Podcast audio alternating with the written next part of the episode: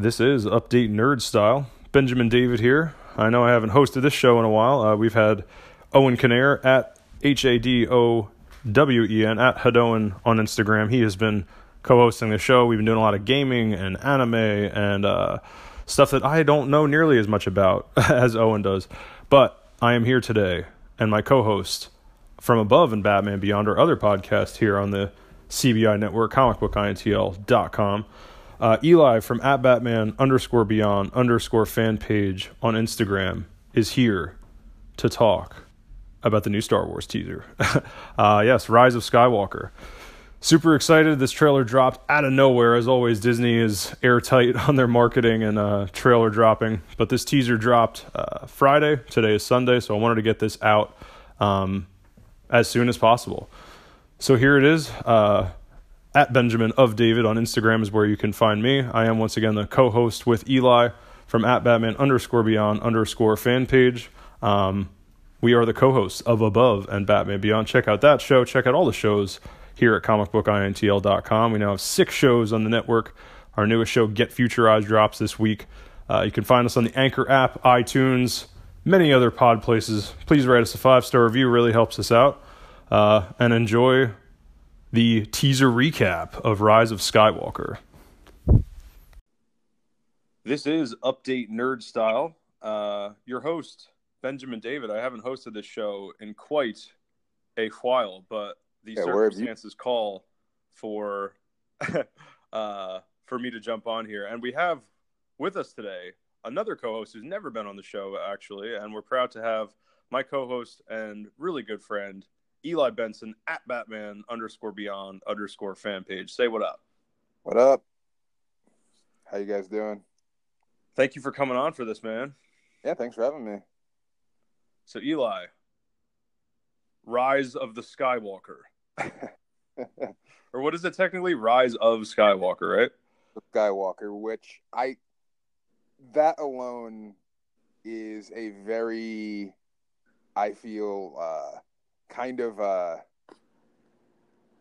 I, don't know what to make of that that title. Like, you know, Force Awakens was very kind of uh indicative of you know, you could incite a lot from that title. You can incite a lot from um the Last Jedi, but like Rise of Skywalker, that possibly mean. So, uh, I I find that choice of title very interesting. Yeah, Star Wars subtitles are a conversation in and of themselves. Yes, yes. And um, this one is could mean, as you said, so much. So much is riding on, you know, be it the end. And I definitely want to get into that. But while we're on the title, because it's one of the things that was on my short list of bullet points for this um, teaser. Let's be clear: this isn't the trailer yet. For those listening in posterity, this is the teaser of Star Wars: Rise of Skywalker, uh, 2019, and yeah, man. So that title, I was thinking that too. Like with the title, with the opening of the trailer, opening, or I should say teaser, opening, opening is the voiceover of Luke, and then showing Rey. Yes. Um, and it tilts from her upper half with the classic Force Awakens, and it's weird to say classic because these movies are still new for us, but we're also kind of older, and like Force Awakens at this point is a four-year-old movie, so like this is Force Awakens Rey, If you notice, um, I'm a collector of the figures, so I immediately was like, "Oh, that's the Walmart three and three quarters Force Awakens Rey. no, I, I like that garb that she's wearing. Um, like it's very JJ coming back full circle, I think. Yes, and so what I also find interesting, and you know, maybe we'll get into this a little more later. Wait, hold on. Before it, I could, before we do that though, I just want to wrap up what I was saying about the title. Oh yeah, sure. No, uh, so it's like with that suit, and then vo- uh, Luke's voice, and the title, and the fact that they open the teaser with it. It's like, is she a Skywalker? And that was a very predominant theory, especially in The Force Awakens. Like yeah. everyone thought that she was the daughter of Luke. Um, now it could be I mean, well, it's his it's his lightsaber. It's Luke talking. It's her back in the Force Awakens suit, like I was saying. You know, right, right. I mean, and technically, so if she is a Skywalker, and if she is uh Luke's daughter, that would make uh, her a relative of Kylo Ren as well, yeah. So they'd be cousins. cousins. Yes. Um. Now, I find what I find interesting about this is it seems like she like it seems like everyone now is on their affiliate sides. Like it seems based on the trailer anyway that uh Kylo Ren is fully even if not dark side, he's not a Jedi and obviously it seems like uh Rey is like a Jedi and she's kind of adopting that light side philosophy based on her lightsaber and her garb and stuff and I find that interesting because I feel like the last movie really tried to kind of play with that ambiguity of like blurring the lines a little bit, like Mhm. drew some parallels between Kylo Ren and Rey, and you know both of them kind of dabbled on the other side of their respective philosophies.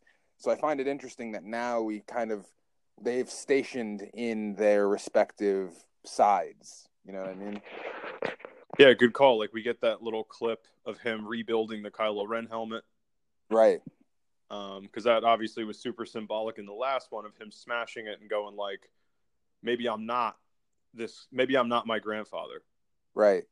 and because also you have even that like the let's say biodependency symbolism that's a lot of fancy words next to together but it's like with darth vader he was dependent on that suit to breathe which is like you know indicative of him being more machine than man and more evil Right.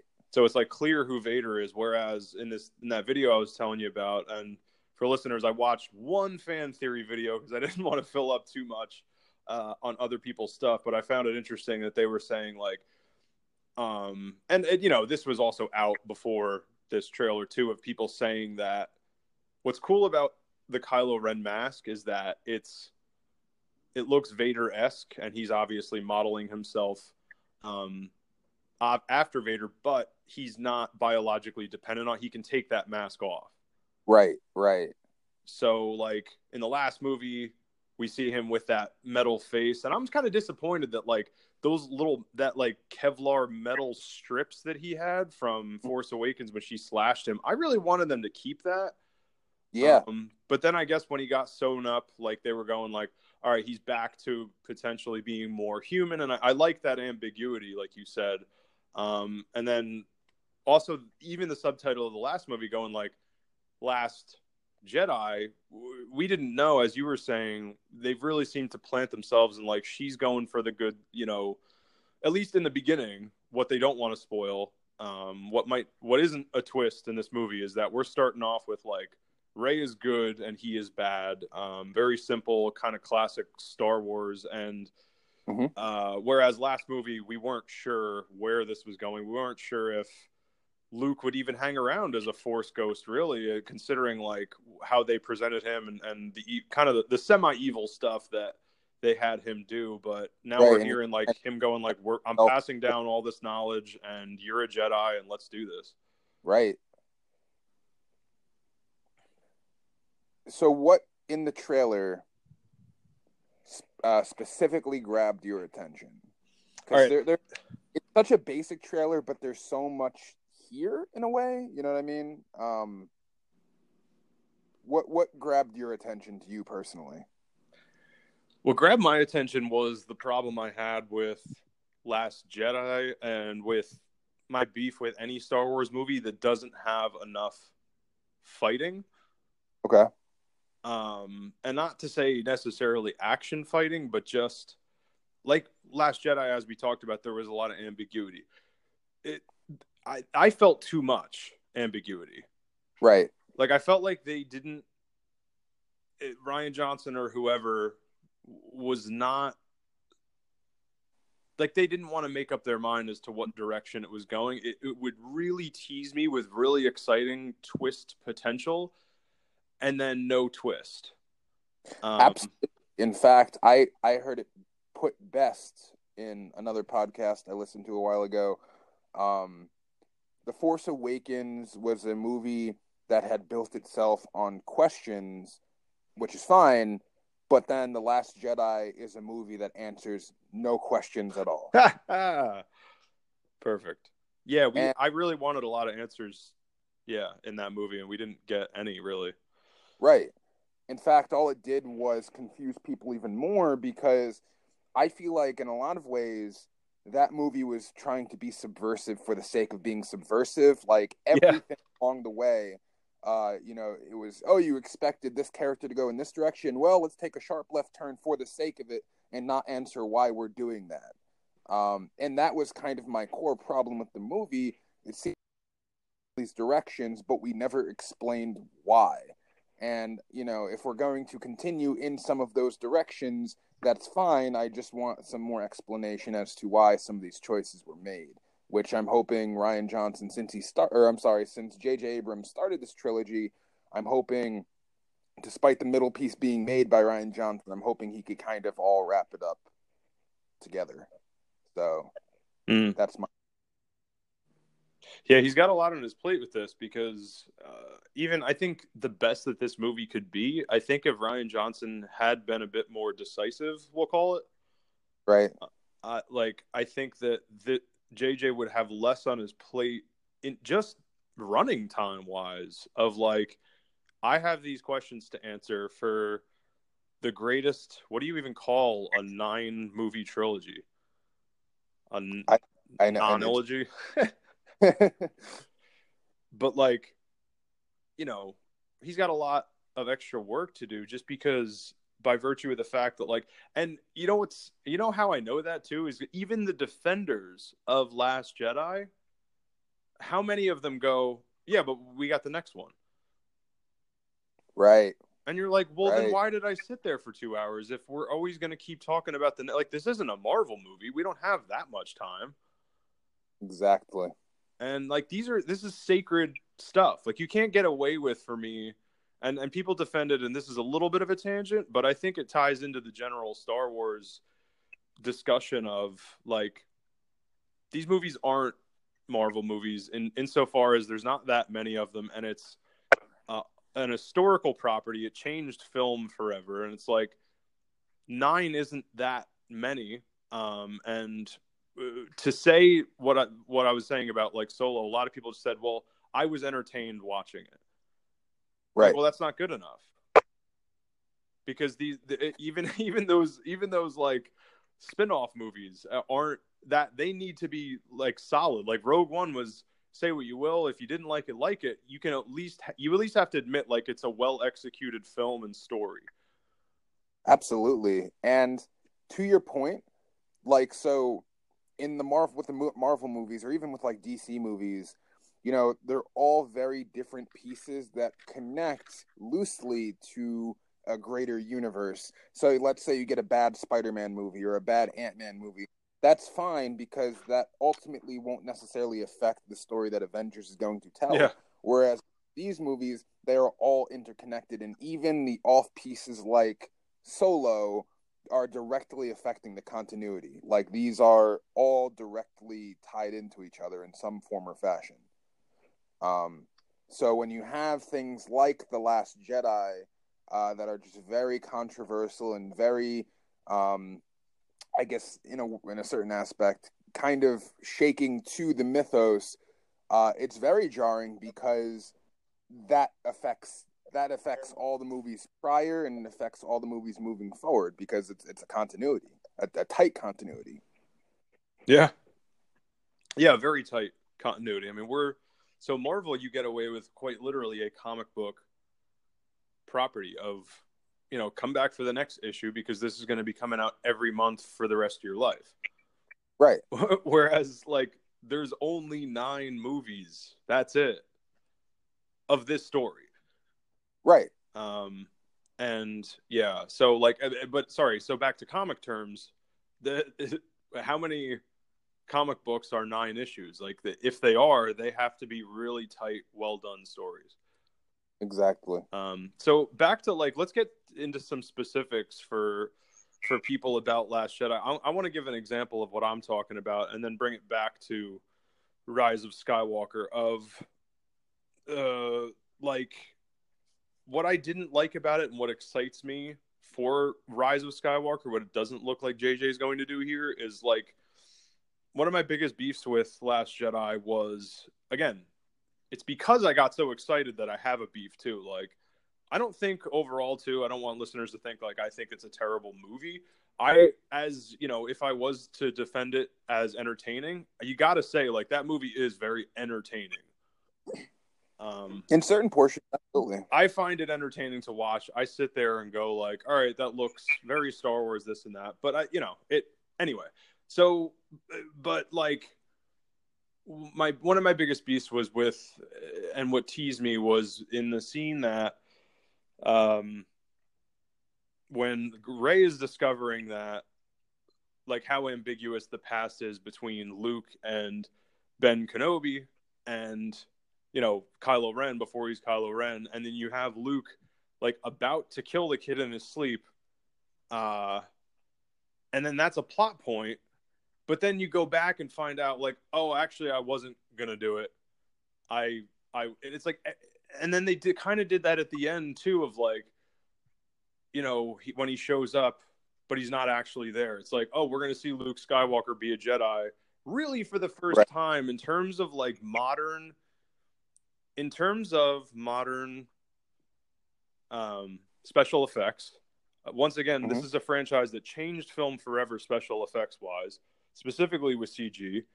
They're the ones making the movie, and Luke doesn't even show up for the really the first time we're ever going to get to see him spark a lightsaber for real.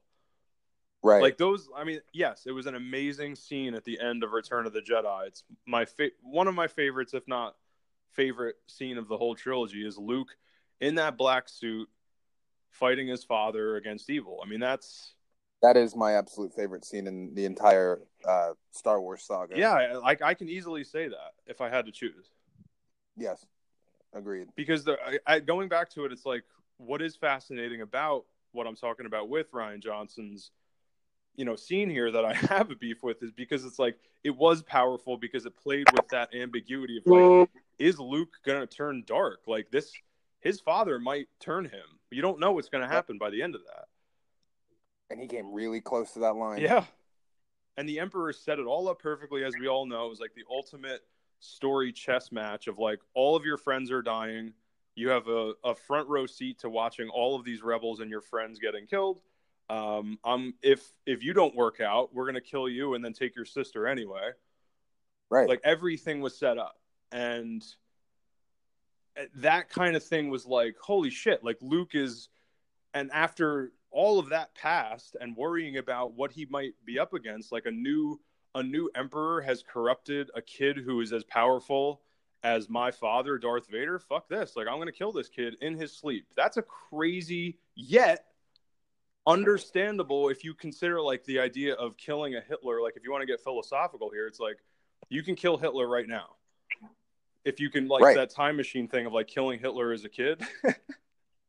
right, right. Um, and I just the fact that they weakened that with him going like, well, actually, I wasn't gonna do it, and then even in that scene, like she takes out a lightsaber and starts to fight him um, but he doesn't take out the green lightsaber and, and fight her back. It's like everything was this setup and tease, and nothing paid off. Whereas to tie it into Rise of Skywalker, and then I'll pass it off to you. Like it opens with with in a again. Let's stick to the not just subtitle, the title title of all these movies: Star Wars.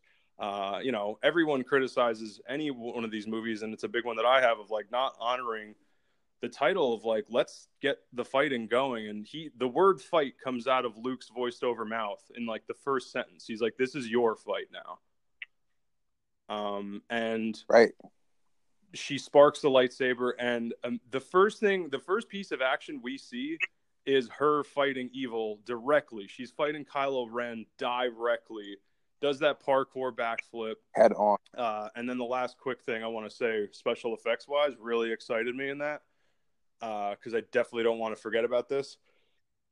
JJ uh, at least shot Force Awakens on film, and I think mm-hmm. he probably not only did that again, but even if he didn't, he did the old film effect. When she sparks the lightsaber, I'm so glad I rewatched it just now. Fucking it like he didn't even bother making it look like modern. When you see the spark, it's like an old film effect when in one clip, like in one frame, it's the lightsaber's not on, and then the next frame it's on. Like it looks like the 70s spark of a lightsaber. Right. And it has that like I'm looking at it right now, it has that like waviness Dude. to it, you know? He did that too with um with uh The Force Awakens especially the scene that stands out to me in Force Awakens is when Finn is using it against that uh, stormtrooper, or I guess not stormtrooper, it's Last Order trooper.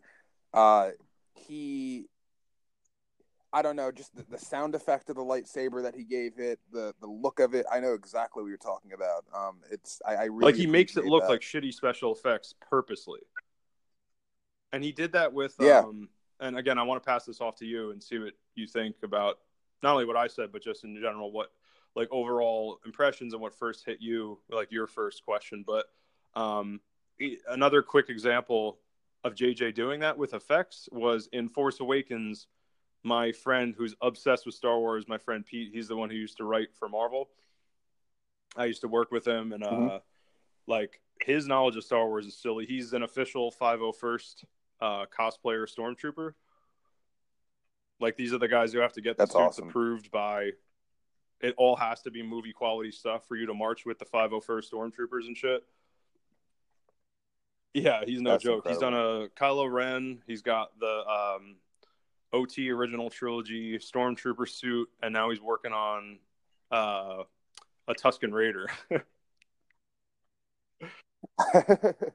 but yeah, awesome. he was saying that That's in awesome. Force Awakens, he noticed that in the crawl of the credits in the beginning, like the story crawl, the yellow lettering right. would uh, shift, like it would jitter right to left because they were doing it with basically like I, overhead I, film shit. And he said JJ brought that, that back in 2015 for Force Awakens. I I haven't noticed, but I'll have to go back and look. That's awesome though. So, what do you think about not only you know you don't have to comment necessarily on what I said, but what to answer your question too of like what hit you when you watched it? What maybe um, we did get into a bit of like distinguishing between not to shit on Last Jedi, but just maybe what you kind of have to talk about. It's the follow up and maybe some comparisons of like what what you would want to see from this that maybe we haven't gotten, or yeah, go for it. Right. So, to your point about J.J. Abrams, first of all, and his cinematography style and just his his way of doing things, I want to say that a lot of people have a problem with The Force Awakens because they feel it was too indicative of, especially A New Hope. And while I do think it was derivative, I think more so, and this is kind of why I have an appreciation for that movie. I think this is clearly a movie made by someone that has a deep appreciation for Star Wars, and I feel that that movie is kind of just a love letter to Star Wars as the as like an entire mythos. Like I think uh, JJ just kind of very masterfully captures that Star Wars feeling and that Star Wars essence. Uh, yes. in my opinion, anyway. And so, um, the Last Jedi had like, in my opinion tonally, it kind of caught that, but not as masterfully as JJ. And what I find interesting about this trailer is the second I, I, don't know what it was. The second the shot even opened up, I got that classic Star Wars feel again, uh, just in, in a way that I haven't felt since The Force Awakens. And I think that's just kind of, uh, in in a way, a testament to JJ's style. I think he gets the tone for Star Wars and I think whether it's a trailer or the entire movie, I think he just understands it. And so I'm really excited because I didn't necessarily feel that tone entirely when the last Jedi trailer dropped, but I immediately have that tone now. I don't know what it is, but just tonally, I'm there. And that really gives me hope for this movie. That's personally. a great way to put it. Yeah, it's like I felt that too. Um, it there's just nothing about it that's not Star Wars. I didn't feel that way with um, Solo at all. I saw that trailer and was like, that doesn't look like a Star Wars movie at all. Um, I also think that's right. a solid sample, though, of what the movie is. I still haven't finished that movie. I've watched a total of, I think, 25 minutes of it. I, it's not even to be like, it's really not even to be like shitty about it. I just can't finish it. Well, Solo, because I, I saw it in theaters and I haven't seen it th- since. Solo, in my opinion, is one of those examples of it was, you know, it was kind of fun to me. Like, I didn't dislike it, but it felt very unnecessary. It's one of these things where I, I've always been a fan, um, or I rather an advocate of I don't want to know too much about um, about the things we're talking about. So, for example, it you know we, we were always told about the, the legendary Kessel Run, and we're always told about um, you know just bits of Han Solo's past. I don't need to see that. In fact, I find it more impressive and more of a testament to his character of um, did this actually happen? Did it happen the way he says it does? Um, you know, it's it's kind of part of the charm of Han Solo's character, in particular, really, um, because he's kind of a bullshitter, but at the same time, he can kind of back it up. So, don't necessarily know if you know what he's saying is true, but but he ha- but he's kind of a badass, you know, and and and that's kind of cool. He's winging it. Um, when you show me everything that he says he's done exactly as he said it, it for me personally, I'm actually far less impressed. Hmm. Um, yeah, if you know what I'm saying, and and actually to, to kind of connect it to something in in my area of the court um and and yours really uh you know bring it to like batman it's it's exactly why i personally don't need a joker movie because i think the joker works a lot more effectively when he's left in a lot of ambiguity. I don't need to see his backstory. In fact i would rather not see his backstory. Whether the movie's good or not is irrelevant. I think that that character works off of the ambiguity that surrounds him uh, you know, and and I think that having a movie where you explicitly show everything that has crumbled him and has broken him and has turned him into the Joker makes the Joker a lot less intimidating because the Joker is someone where you see um you, you see this monster and you're like I, you know is this even someone that's conscious of you know human feeling and human emotion like or does he just do these things because he's insane? If you show him every step of the way as a human being and you make him almost sympathetic to a degree I, am sorry you, have kind of removed a lot of the intimidation of mm. the joker. And i feel kind of that way about solo. I don't necessarily want to see what has turned him into the legendary han solo quote unquote. Um, I, I would rather that story have not have been told whether the movie was marginally fun or not so I, I, I agree with you in, in terms of solo, even for different reasons. I just I don't I don't know. I felt it was unnecessary. Uh but I did, however, really enjoy Rogue One. I thought that was a, pretty fun yeah, movie in my I opinion. Um, I, I, I think that uh, that was another movie that, in my opinion, kind of caught the essence of Star yeah. Wars. Um, I I will say about this movie, I mean, there's not really much to go on, uh, and a lot of this, a lot of this is very speculative because you know, I, I don't know, I, I, sense a lot of misdirection here, which I could appreciate, but um, I.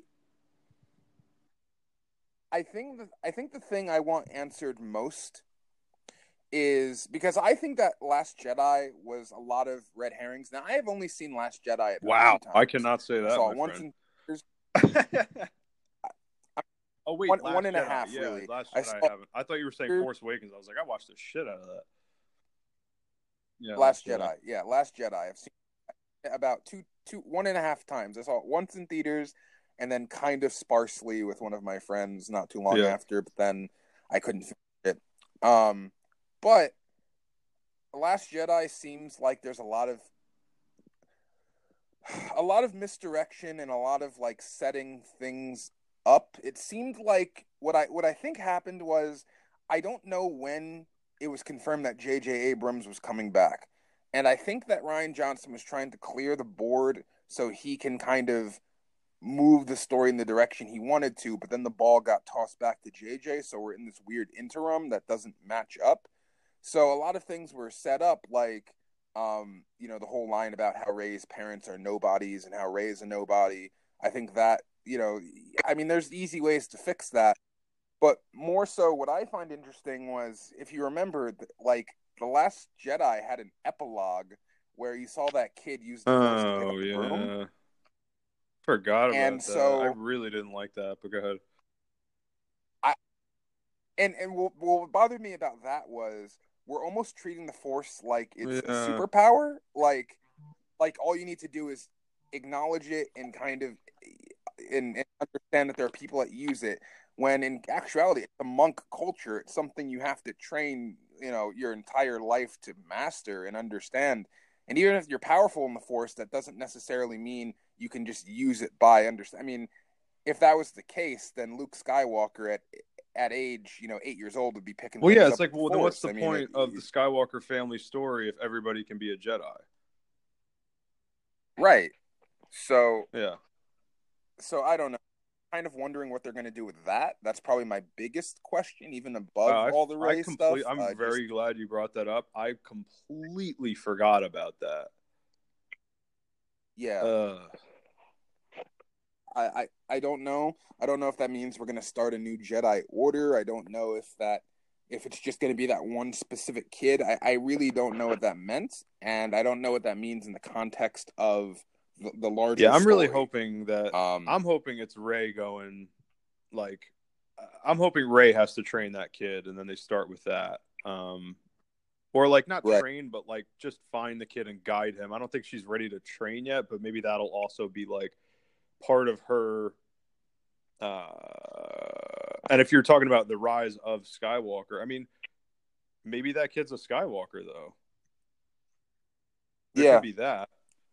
well, one Who would predominant he? theory Who would he be though? I guess around- if Kylo Ren maybe slept around the universe, which he would have.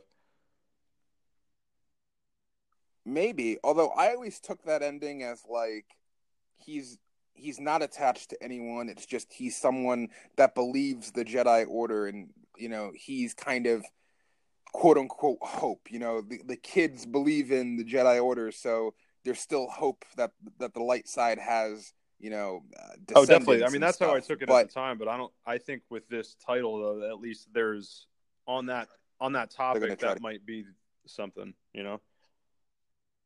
Right. Um, I now the, the a predominant theory that was running around, and maybe they alluded to this in the Last Jedi. I really don't remember.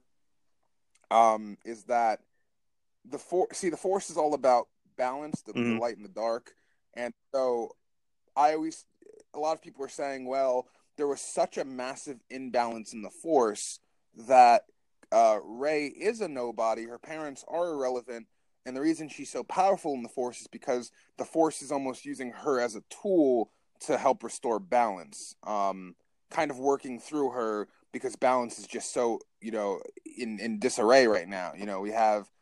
We, we have we had Snoke at the time. There was Kylo Ren who you know was leaning dark, and so uh, there was no type of balance. There was no Jedi Order. Luke had kind of disconnected himself. So a lot of people were saying that Rey's parentage isn't necessarily Luke Skywalker. It's just a matter of the Force is using her as a tool to kind of uh, act out to to be able to restore the balance type thing. A lot of people, I, I've heard that theory. Um, I don't remember if the Last Jedi necessarily confirmed or denied that theory, but I, I do remember hearing that a little bit. Yeah, I don't know. I this is all interesting stuff because it, I my big problem with the end of that, with the end of Last Jedi and what you're saying about, and I th- that is how I interpreted it at the time of that kid of like, you know, everybody is special, and I think it's just a very generational thing that started with my generation, the millennials, and the you know anyone born in the mid '80s or forward. It's like everybody's special, everybody gets a gold star type thing and it Right, felt a little right. like that of like and i had i had so many people defended it that way of going like well what do you you, you don't have to be a skywalker and if you're going to take these movies into the you know you think it's going to end with nine it's like no i don't think it's going to end with nine but i also think that if this is the skywalker family story like let's wrap it up with the skywalkers so that the fact that the word Skywalker is in this subtitle is very exciting to me. Yeah, no, absolutely. And it just honors what the thing is. Like, just at least wrap it up with that. Um, and that's what I felt Yeah. Last Jedi. It was full of going like, "Oh, what you like about this thing for, you know, seven movies? Well, we're gonna turn that on its head," and it never kind of paid off. And I like that this this feels like a huge payoff. Absolutely. Um, hopefully an effective one. And while you bring up Skywalker, I um, I'm really interested to see what they're gonna do with um Carrie Fisher's. Yeah, so we see in the we, see, see in the teaser. Yeah, let's get to that. Let's get to this uh, because that's on my list too. We see Rey hug Leia in this teaser. Yes. I don't know how big of a part she's going to play, but she is an integral um, piece in the Skywalker, you know, just lineage and of course her connection to Kylo Ren. So they can't necessarily like ignore her character or like have her in certain parts, but then kind of have her fade into obscurity. Like she has to play some type of part. So I'm wondering how they're going to do that. I do have some notes on that production wise. Um, Okay. JJ made it very clear to the press uh, that he will not create a CGI Leia for this. I heard that. He's not going to do what they did. I think Peter Cushing was the guy who played Grand Moff, right? And so Yes. they CGI for those unfamiliar in the movie Rogue One, they did an amazing job of literally recreating a human being who has been dead for some time. Peter Cushing, who was the character Grand Moff Tarkin from um, the Star Wars OT original trilogy. They brought him back for Rogue One and completely created him.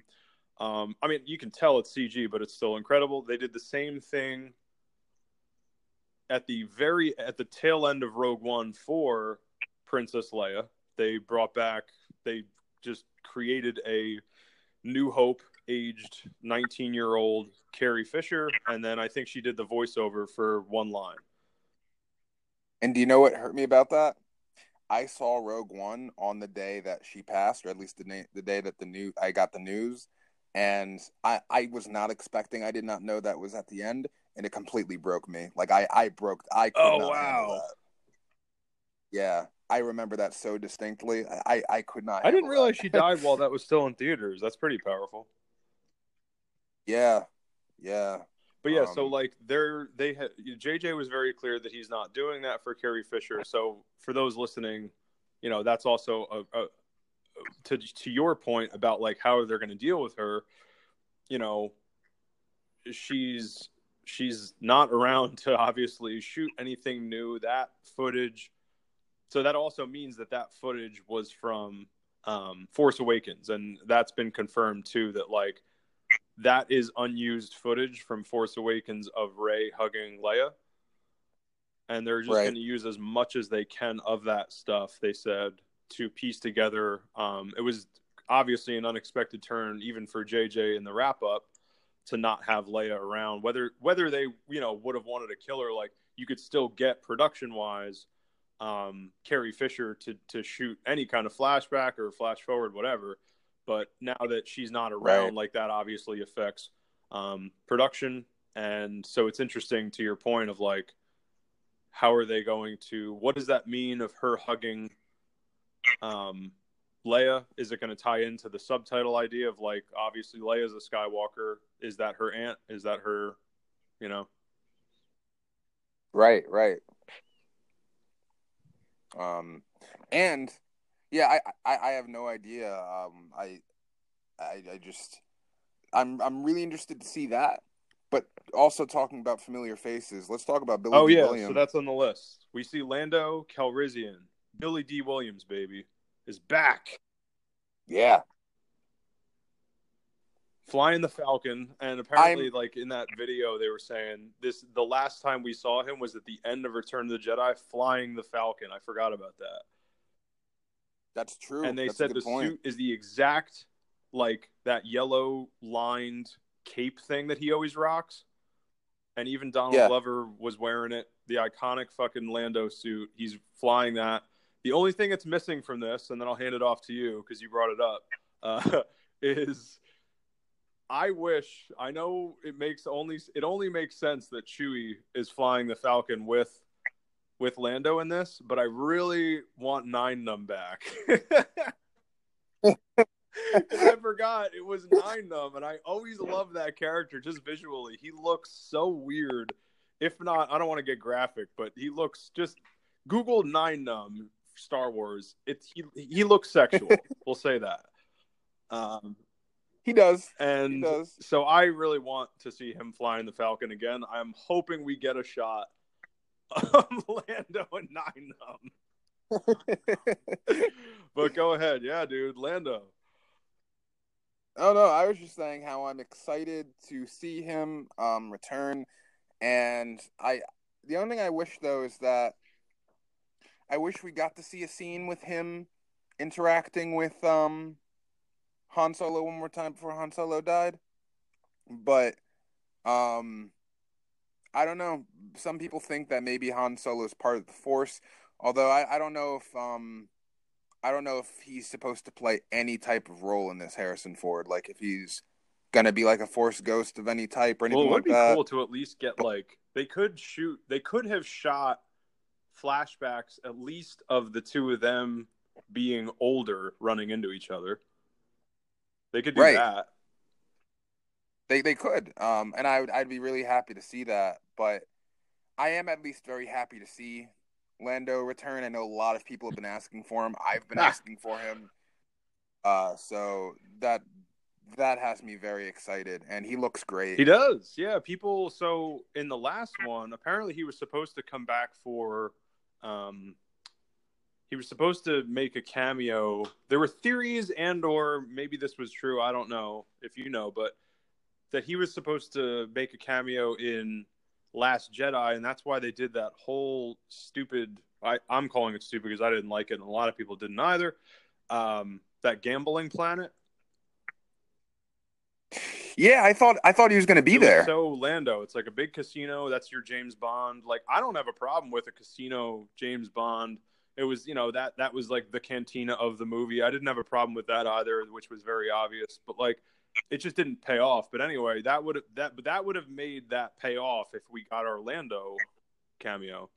But apparently, In fact, he I thought- bring back to how he looks. Apparently, he was really big at the time. And so they didn't shoot it. I don't know if that's true. Did you hear that? That he was just like super out of shape, so they didn't do it. I didn't hear that, but I did. I thought that he was going to be there, and I, in fact, I thought he should have been the um the connect to the guy. Like they call uh, Maz Kanata, and Maz Kanata connects them to, uh, you know, their their guy. But I, I thought it should have been Lando, Instead of uh, if you just replaced Benicio del Toro with Lando, it would have worked. yeah, or have Lando be the guy that uh connects them to Benicio Oh, del Toro's character. you're saying. I- either or i'm fine with either i just i you don't have a casino scene and not have lando there i i found that very glaring i thought he should have been there and i find interesting that you heard that he was supposed to be or that he could have been because i didn't hear that but Yeah, it also could have been. I mean, this was a while ago when Last Jedi came out, but it also could have just been like someone on a podcast saying this would have been a perfect opportunity. Like I don't know. I I just remember no Yeah, I just remember hearing that, and then I also remember hearing though that he was like not physically, um, kind of he wouldn't have looked Lando enough, let's say, because the guy's supposed to be a Well, he looks- slick, you know, like player, and if he's like gigantic, that doesn't work. Um, all right, so we hit Lando, Leia. Let's. There's there's two more things we definitely got to hit here. Um. We see the remnants of a Death Star. yes A lot of people are saying it's the second Death Star. We've gotten two Death Stars. We've gotten the whatever the thing is at the end of um, last or what is it, Force Awakens. But that's not what this is because this they've you know like it's definitely one of the original OT Death Stars, either from New Hope or um, Return of the Jedi. What do you Right. think? Well, And what does it mean? Um, Like, what is it? I mean, we all know that like that Death Star is blown up somewhere and and is somewhere, but like it's you know not just which one is it, but what does it mean for them to find it? Were they looking for it? Like, there's just so many questions as to why they would bother showing it.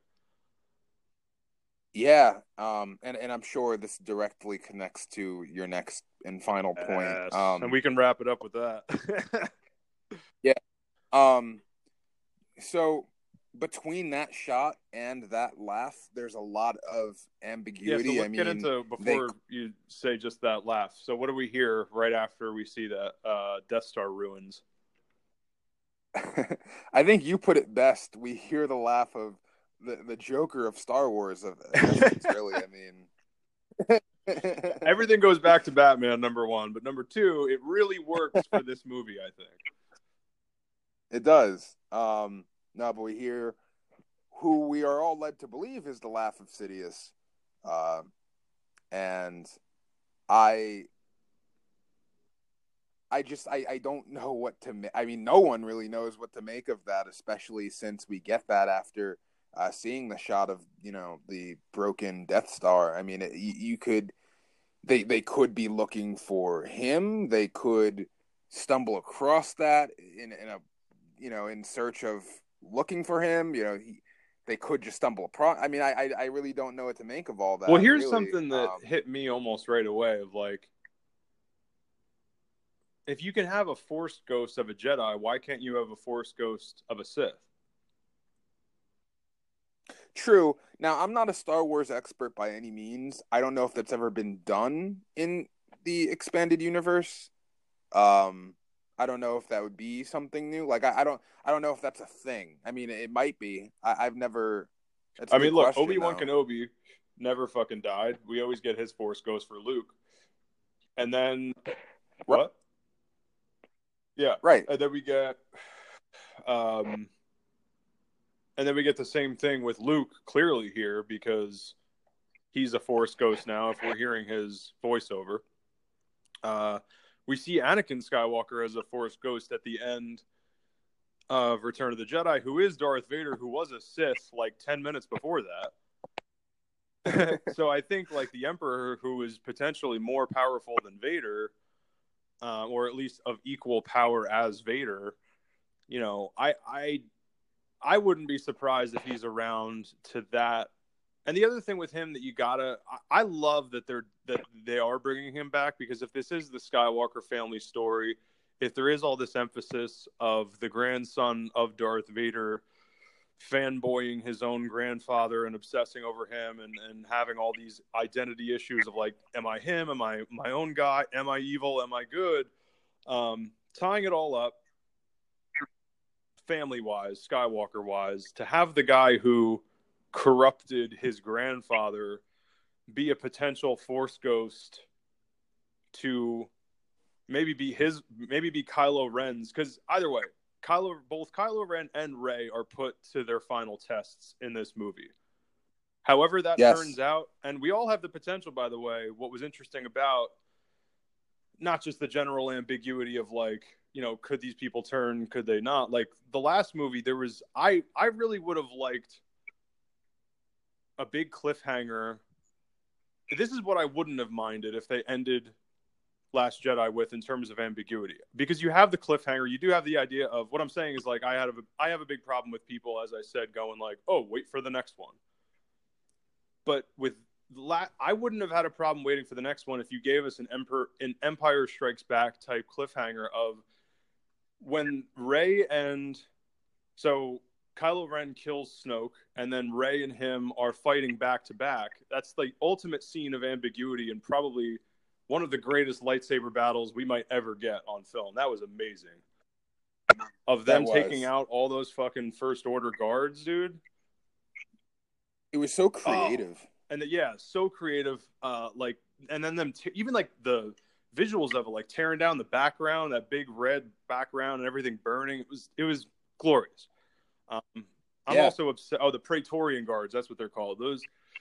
I'm obsessed with those figures, those suits. They were amazing, amazing, amazing. But what didn't pay off there was like, I wish like Rey had almost turned out like I, I wish she had gotten charged with the dark side and gotten like bloodthirsty from killing all those guys and then like Kylo Ren would have to stop her from doing something crazy type thing. Meanwhile, Luke is doing his thing outside and then Kylo Ren has to fight him. Like I think that would have been a much more instead of instead of like if they just ended it kind of there with her like with her with red in her eyes, maybe she like picks up his cross saber or something. Some shit like that would have been awesome.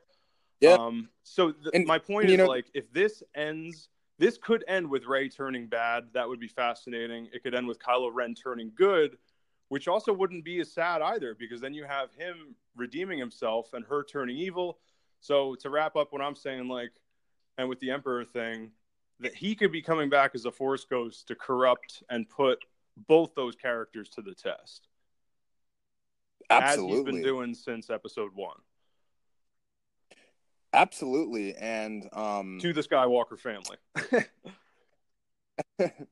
Absolutely. And you know, to your point, you were just talking about when they were fighting the guards. Um, I feel like it would have drawn a really good parallel to Luke, um, in that Luke was a character that, you know, we are just talking about its conflict in episode six against Vader.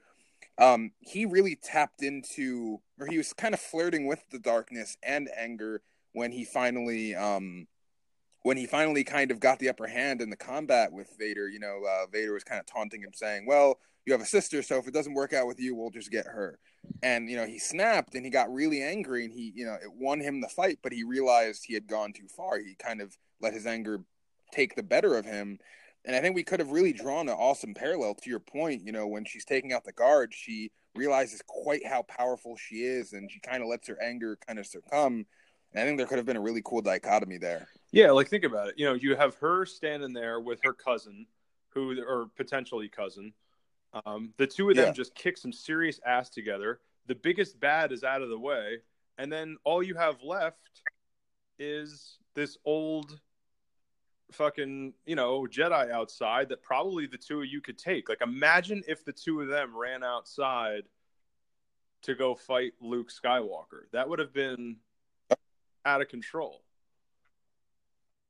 Um, whatever. Like, however you do it, it's like there's so much potential hanging in that moment of ambiguity with Snoke getting killed, with the two of them fighting together, their potential, you know, family connection. Uh, but yeah, anyway, that let's again. I don't want to, you know, emphasize too much, and we do have to wrap up. But like, the Emperor thing is really fascinating, and and the idea that like once again, this is the guy who's been corrupting them since day one. That was his ship and and his dream, and then like the fall of Darth Vader, all that that symbolized with the Death Star, um, and then going to his laugh, and then and then the other thing I definitely want to point out, the logo of the main title, the words Star Wars are outlined as he's laughing with his exact color of his like that's the Emperor's uh, blue color. yeah, Those are like his lightning bolts. I that's got to be that. I, maybe that's just me, but like all of that was just very like shit. Like Palpatine is back, bitches. I actually, I, I do want your opinion on one more thing. You were talking about how you know Palpatine might return to um, obviously influence him, which is a very good possibility. But another possibility also, which you know could happen additionally, is and a lot of people have actually been asking about this. What if Anakin himself actually in the, in the form of a ghost to kind of I mean, he's kind of the final piece of the puzzle here. He's the guy that can directly go to Kylo if he opens himself up anyway and say, "Listen, I mean, I you idolize me, but you're wrong to. I'm I did horrible things and I I had to kind of face that myself, essentially." That's a great point. Yeah, like Vader. Yeah, if you're gonna do the Skywalker family wrap up, um,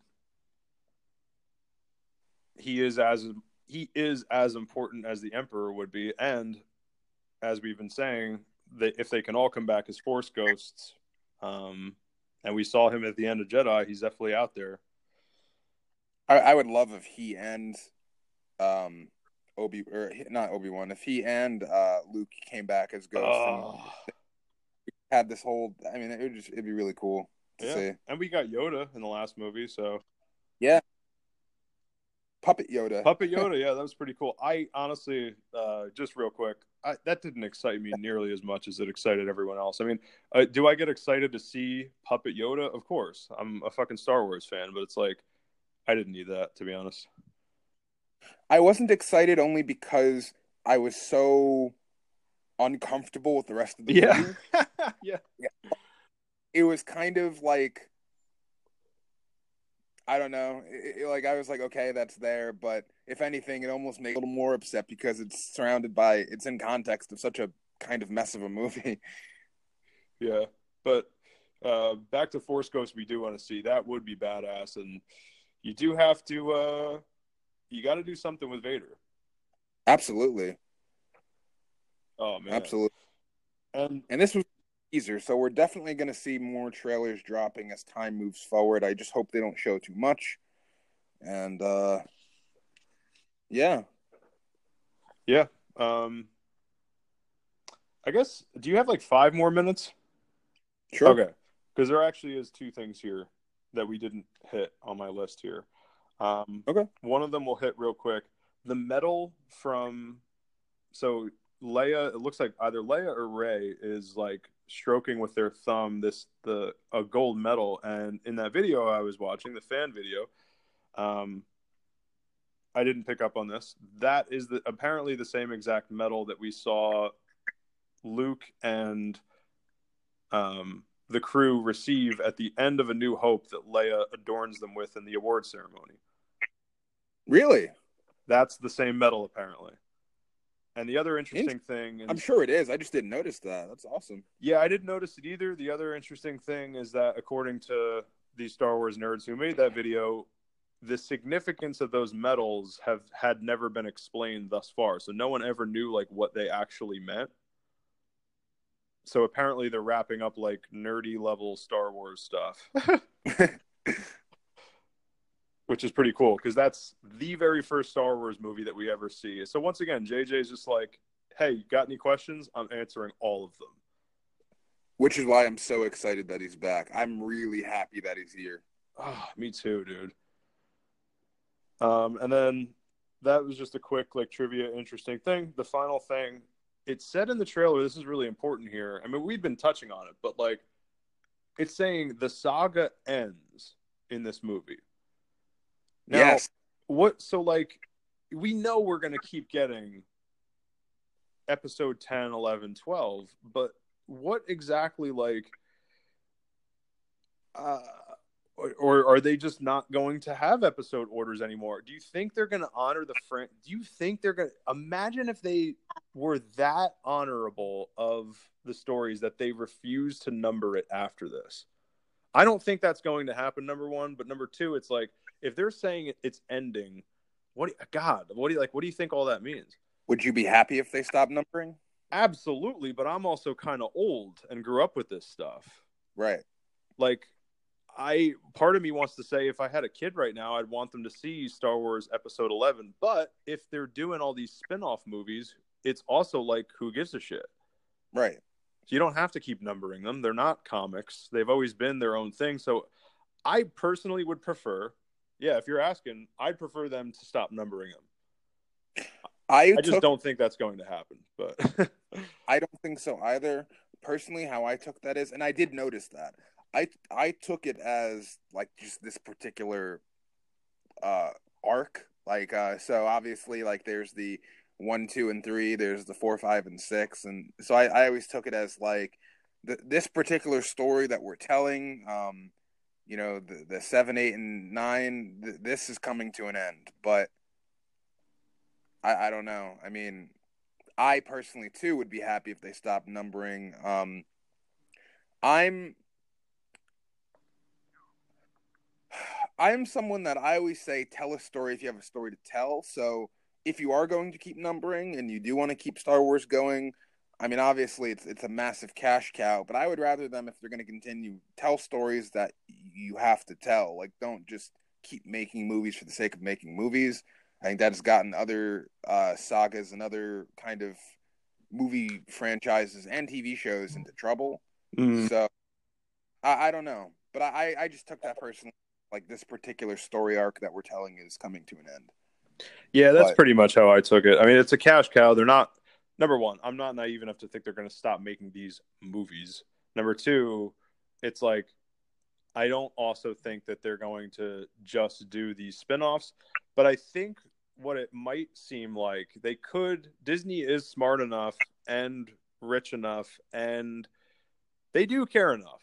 Uh, Right. I think Uh, for a corporation that size and like with people like JJ on their side and hiring real filmmakers, bringing back like you know Spielberg type people like Kathleen Kennedy to oversee things. Mhm.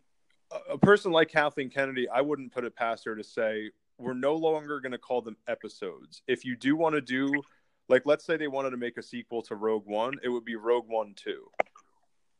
Like you can make sequels, you can make more of these spin-offs, but they're no longer going to be called episodes and that is specifically to honor that which is the Skywalker family story. That I, I would respect that. That would be awesome Yeah, I would respect that because you got to consider like they're going to make sequels, they're going to make more, but you can still contain it and I don't know. That's what I would personally prefer. yeah, I never thought of it like that. I I I, would- I would respect that. And it, it also seems like they're kind of they might do that based on the trailer. That's why I'm not just wish listing here. Like it says explicitly, like the saga comes to an end. Right. Um, that also could be just because it's built into the subtitle, "The Rise of Skywalker." That it's, but whatever. Still, it's interesting, um, and that's that's everything that's on my list, man. Yeah, we touched upon everything I wanted to hit. All I can say is I'm actually very excited. Um, I. It's funny. I I think to make a comparison or like an analogy, when The Force Awakens came out, obviously I I I was excited. You know, I didn't really know what to expect, but I was excited, and I and I loved that movie.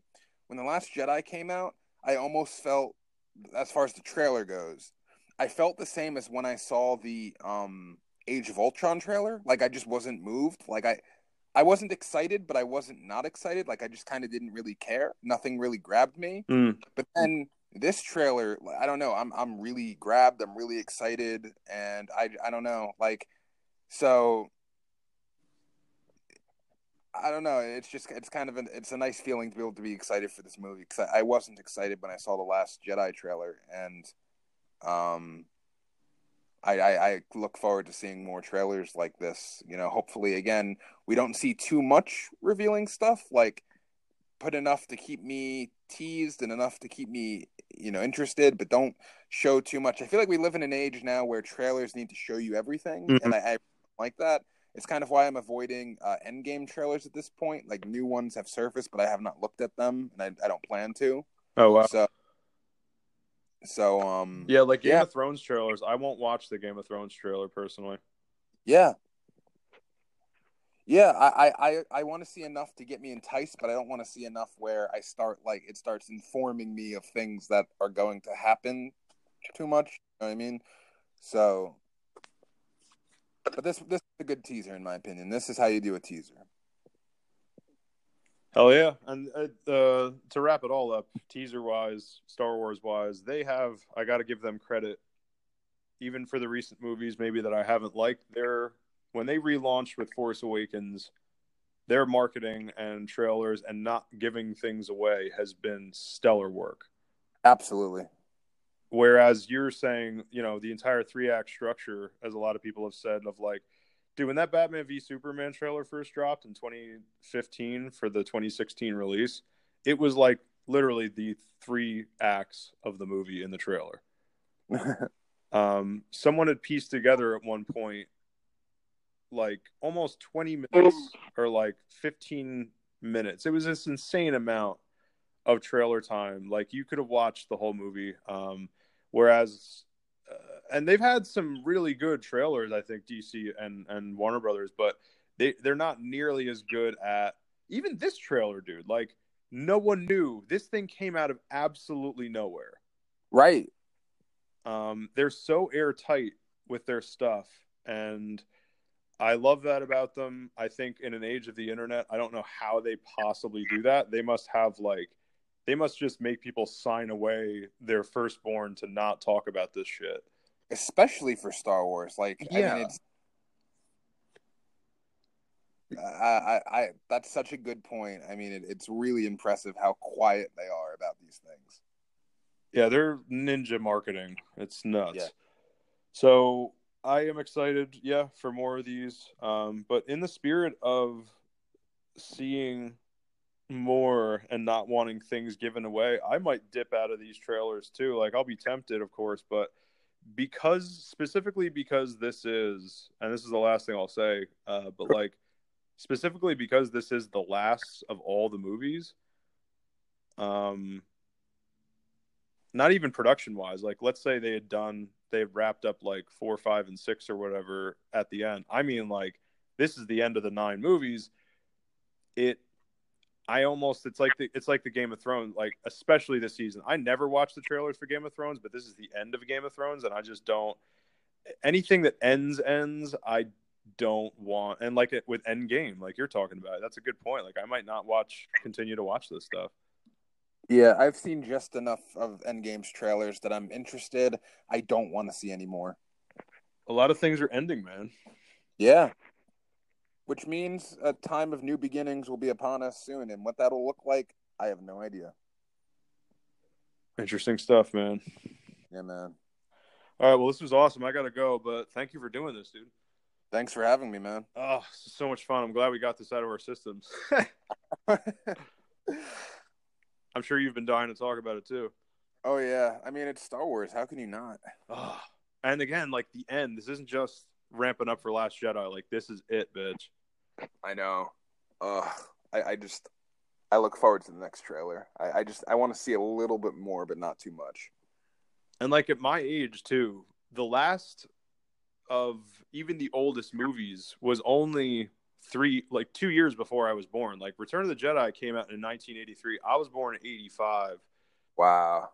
So like these I've always had Star Wars in my life.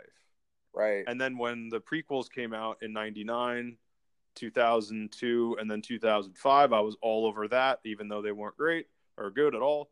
Um that was and then there was also I'm old enough also to remember you were you probably remember, but in '97 when they did the um, when George Lucas did the what's it called special edition Star Wars movies, re-released them in the theaters and cleaned them up and added and that's you know let's not get into that but there's a lot of controversy over how he went back and remastered and then changed the movies but that was a big thing too of like 2 years before the prequels came out I was in the theater at age 12 watching Star Wars movies, the original trilogy, and that was life changing. I mean, this these movies have been part of everything that is fandom of, of me since I was a kid. So the fact that like at 34, like you can't compete with that kind of like with that kind of um I don't know what to call it. Uh, you know, just that time in people's lives of, right. of nostalgia, I guess is what I want to say. Not even. I mean, it's. I think even a step beyond nostalgia. I don't even know the word for it. Yeah, I don't either. Like, it's just something that's always been a part of your life, like a very specific part. Amazing. Yeah. All right, Eli. So this has been update nerd style. Uh, tell them where you can tell them. Yeah, tell them where they can find you, Eli. You can find me on Instagram at uh, Batman underscore Beyond underscore fan page. You can also, of course, find me at uh, the Above and Batman Beyond podcast. Uh, look at the Bat Chat Beyond uh, episodes, and you know, I just I elusively float around this uh, this channel here. So you know, just look up Eli Benson on this channel, and I'm sure you'll find me in some form or fashion. Boom. And yeah, you can find the show you're listening to now uh, on Anchor, iTunes, many other pod places. We are update nerd style. Write us a review, really helps us out. It really uh, helps. Yeah, thank you for doing that. Um, and check out our other co host who has been doing most of the episodes recently. Uh, we've been proud to have Hadowen at H A D O W E N on Instagram, and he's been doing a lot of Marvel, anime, and uh, gaming coverage. He's our gaming expert. Really awesome. I was thinking about him last night. I was at an arcade playing Street Fighter, old school 1991 Street Fighter. Oh man, awesome shit. But uh, yeah. So check out his stuff, and he's also got his co-host Tilted Cone.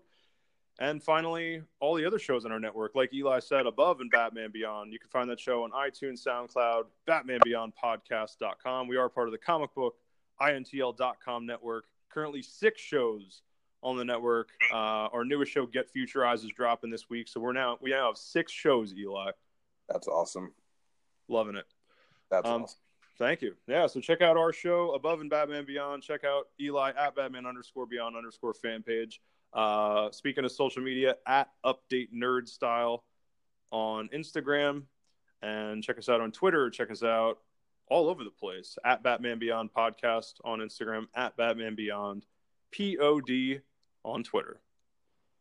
Yes. All right, Eli. This has been Update Nerd Style. Say goodbye.